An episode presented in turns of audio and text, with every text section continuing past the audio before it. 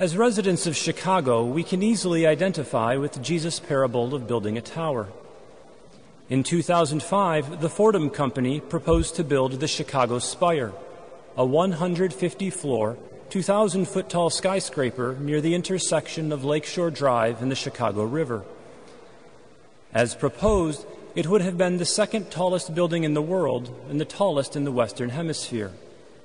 Each floor rotated 2.4 degrees from the one below it, so that the tower appeared to spiral upward like rising smoke, or perhaps more like a colossal drill bit aimed at the sky.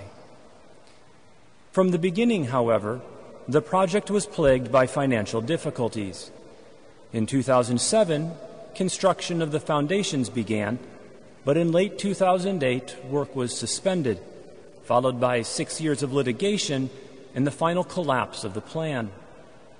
Today, the site of the Chicago Spire remains no more than a circular hole in the ground. The point of Jesus' story seems quite clear, doesn't it? If you want to be my disciple, make sure you have what it takes and get the job done, or people will mock you. But is that really what he is saying? It seems to miss the heart of what it means to be a disciple. The point of discipleship is not success or becoming proficient, but rather becoming like your master. Jesus himself tells the apostles that no disciple is greater than his master. It is enough for him to become like his master. The exhortations Jesus gives us today are not a list of job requirements but are rather a description of what Jesus himself is doing. Am I saying that Jesus is building a tower?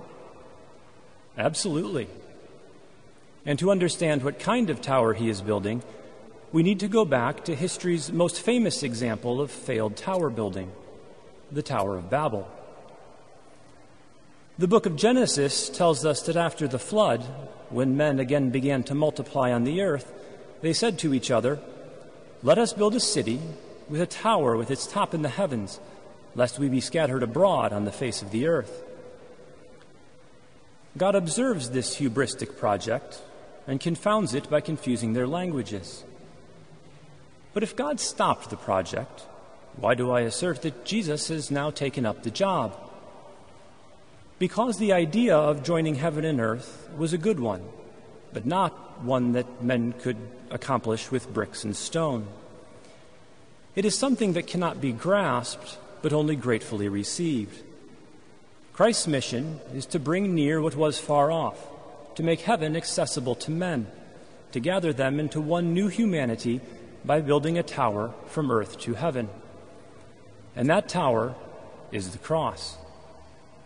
On his way to Jerusalem, where he will be crucified, he tells all those who follow him that he has considered the cost of this tower. It is founded on the humility of his incarnation, his willingness to make our finite, limited, dependent human life his own, sharing our weakness and poverty.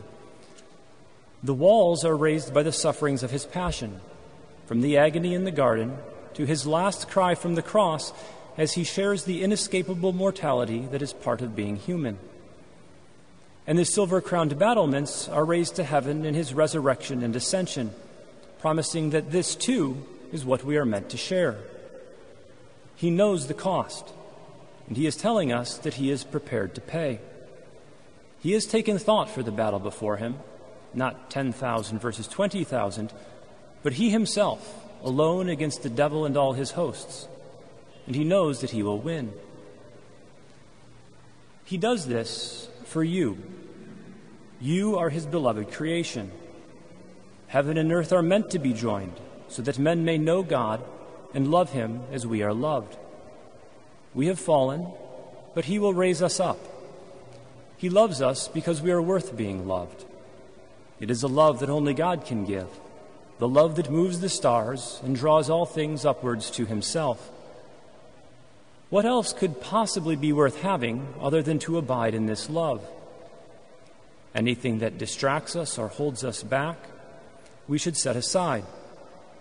We should be willing to relinquish our family, as Jesus shockingly tells us, and even our own lives. To abide always in total certainty that we are beloved is of the essence of heaven. God longs for you to know that you are loved and for us to love Him in return, thereby joining earth and heaven. We are destined for heaven. Let us ascend the tower Christ has built for us, a climb that began on the foundation of baptism. Participating in the Eucharist, we raise the walls ever higher. When the storms of life damage us, we go to confession for repairs. Day by day, we are built up by the sacraments, drawn closer to our goal.